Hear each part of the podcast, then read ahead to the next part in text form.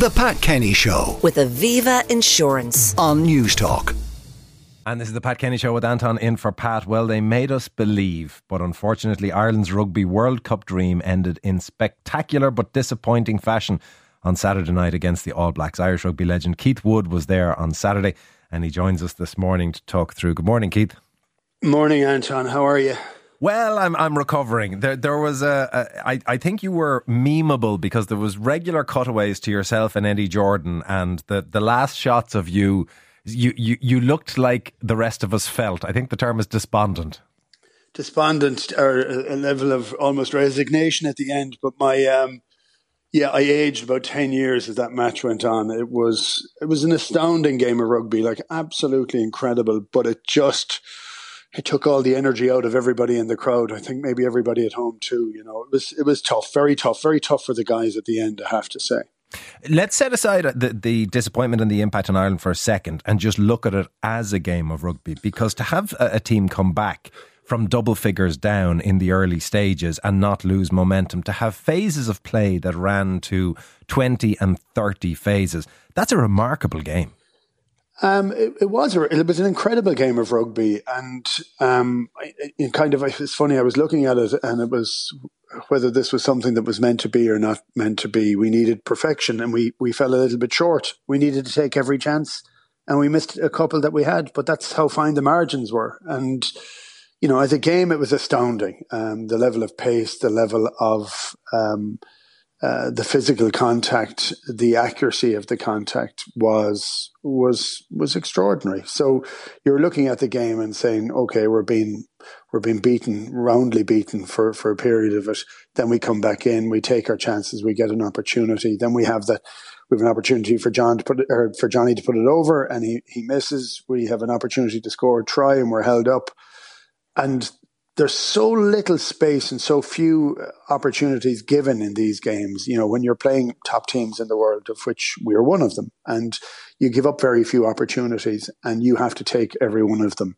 And the difference in the game at the weekend, I thought it was an incredible game, but the difference was um, like New Zealand played better than we did, and they played better than they've played in about two years. But they also took pretty much every single opportunity that they got. When they went into our 22, they came out of it with a score. Every bounce of the ball, no, they went for the bounce of the ball. They took the risk because they knew they were going to have to, but their risks paid off. In terms of those opportunities, there were uh, two particularly on our side that I'd like your view of. One was how well or badly we managed to exploit playing against 14 men because there was there was a significant chunk of that game where we had the man over and whether or not we made enough of it.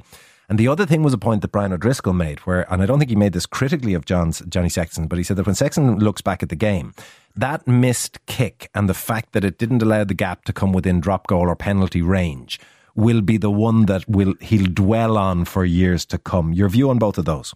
Yeah, I, I, if I the the former, I I don't think we managed it very well. It can be awkward at times to manage manage it properly, and normally when you take that opportunity, you can score. And against lesser teams, you tend to score quite easily against 14 men.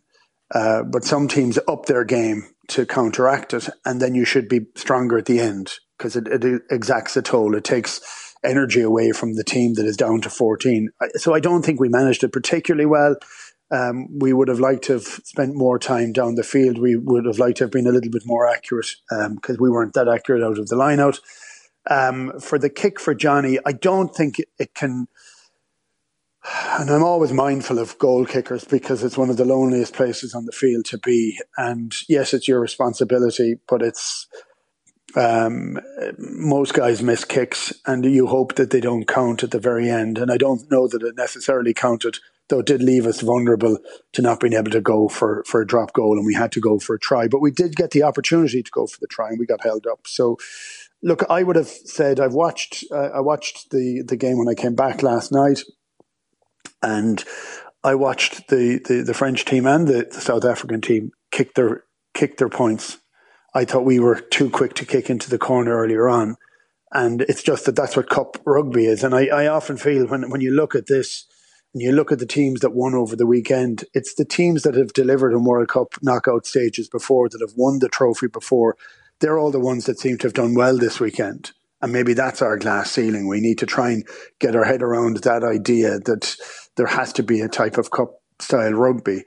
But like this is nitpicking after the fact. We were literally uh, one player rolled over onto his back away from from actually winning the game. So that's how fine the margins are, and we can be very very critical, but we can't be critical at all. Really, we were that close.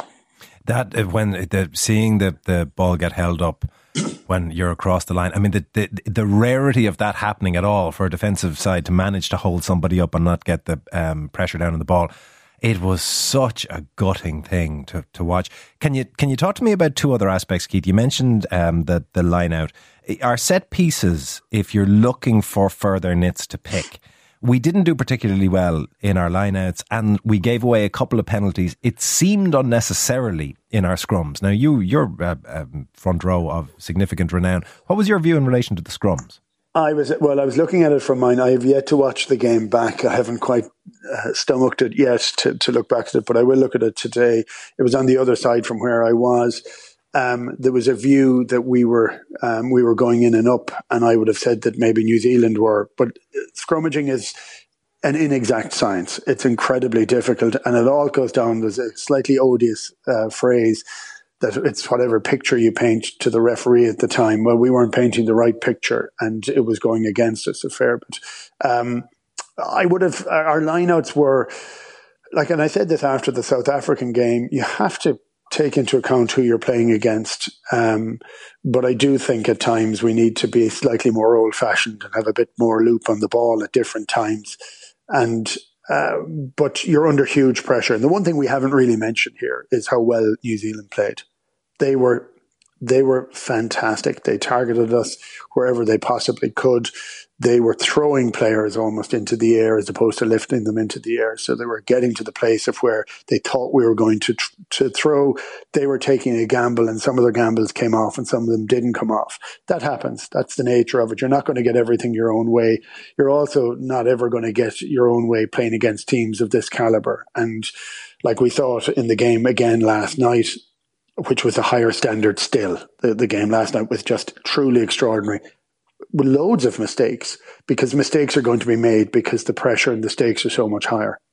I assume, Keith, that despite the result not being the one that we would have wanted, you would be very proud of that Irish team. Hi, well, I'm stunned at what they've done for the last two years. And it's funny, I describe myself as a crap fan because I don't quite know how to deal with being a fan, as you can see with my head in my hands half the time. But the where they've got to, what they've achieved, um, I still want them to go further. They still want to go further. And I look, I just think Andy Farrell has done an amazing job.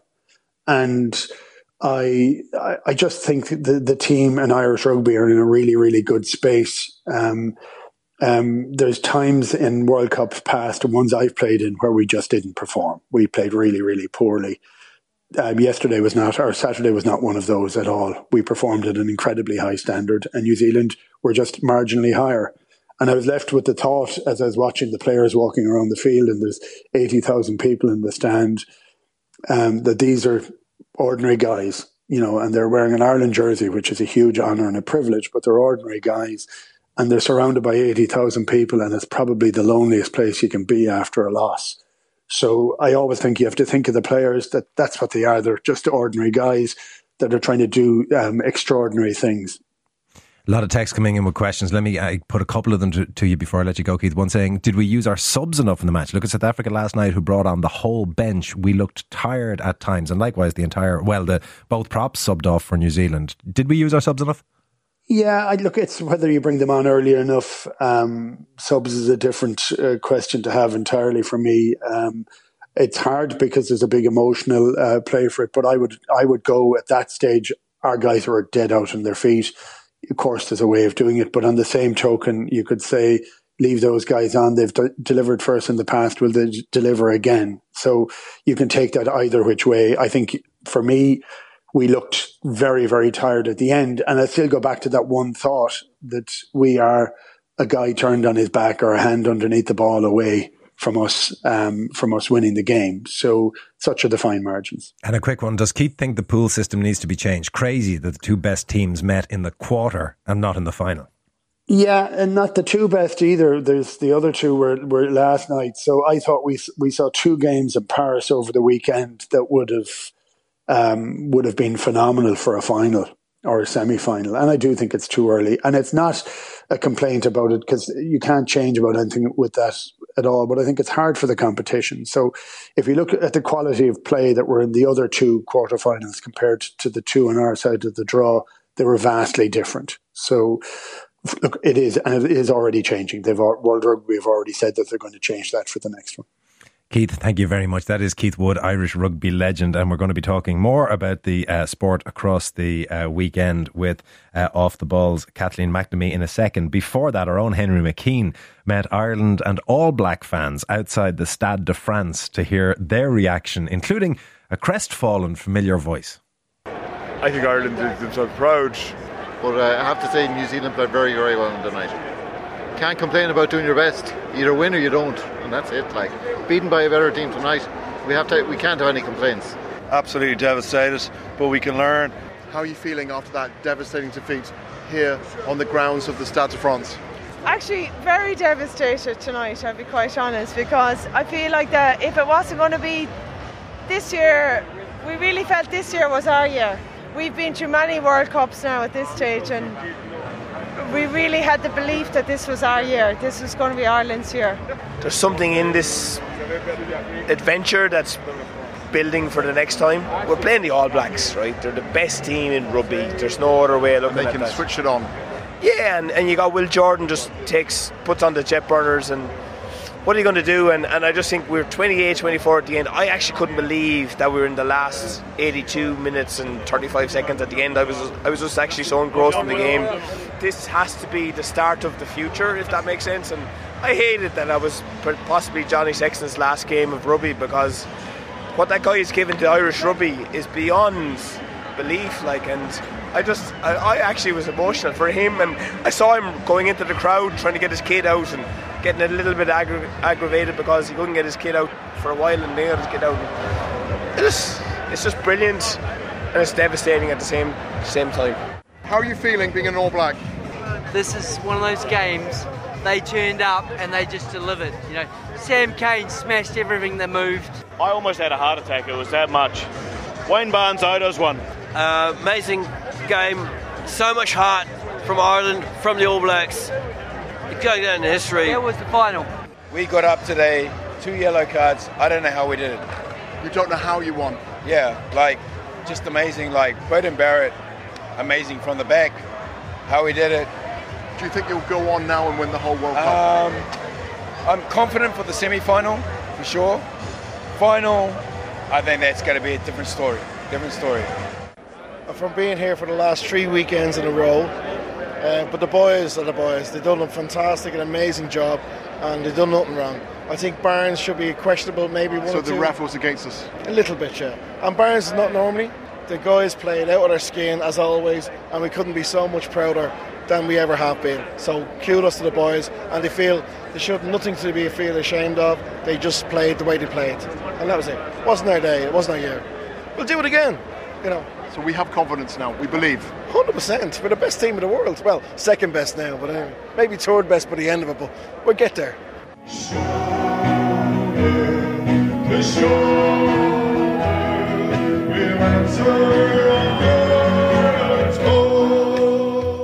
Jackal there singing Ireland's call at the Centre Culturel Irlandais, ending Henry McKean's report at the Stade de France. Uh, if you have any thoughts, 53106 or 087 1400 106 on WhatsApp. As I said, I'm joined by Kathleen McNamee, a digital editor for Off the Ball. We should look to the other quarter final, which was, of course, a cracker, as Keith Wood says as well. Antoine Dupont saying it is all the refs' fault.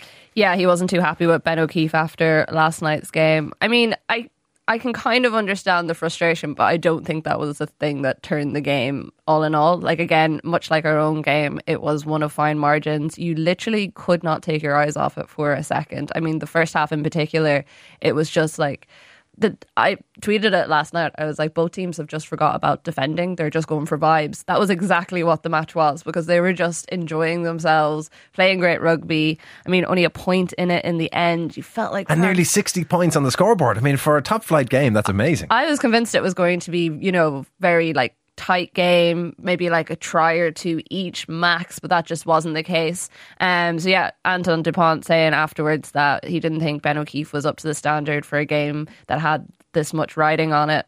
Probably a little bit unfair, I thought. And overall, there's definitely some decisions that he didn't get right, but yeah, as I said, not the thing that it hinged on. So, based on what we've seen so far, if you're calling the ultimate winner from performances to date, Oh, it's a tough one. I mean, it's South Africa or New Zealand, most likely. I just feel like South Africa might have that little bit in their back pocket, and I don't know how New to feel Zealand about were that. very impressive, though. They were very impressive, and I also think they're not going to have taken as many body blows as South Africa have over the course of the entire tournament. So I don't know if that will come into it, but um, it'd be very interesting to see how they both perform against uh, the other teams that are left, Argentina and England. I mean, it's so disappointing. Like if you'd had those two games, the Ireland game and the South Africa France game, as the semi-finals, how delighted would we? Well, not delighted because of the result, but you know.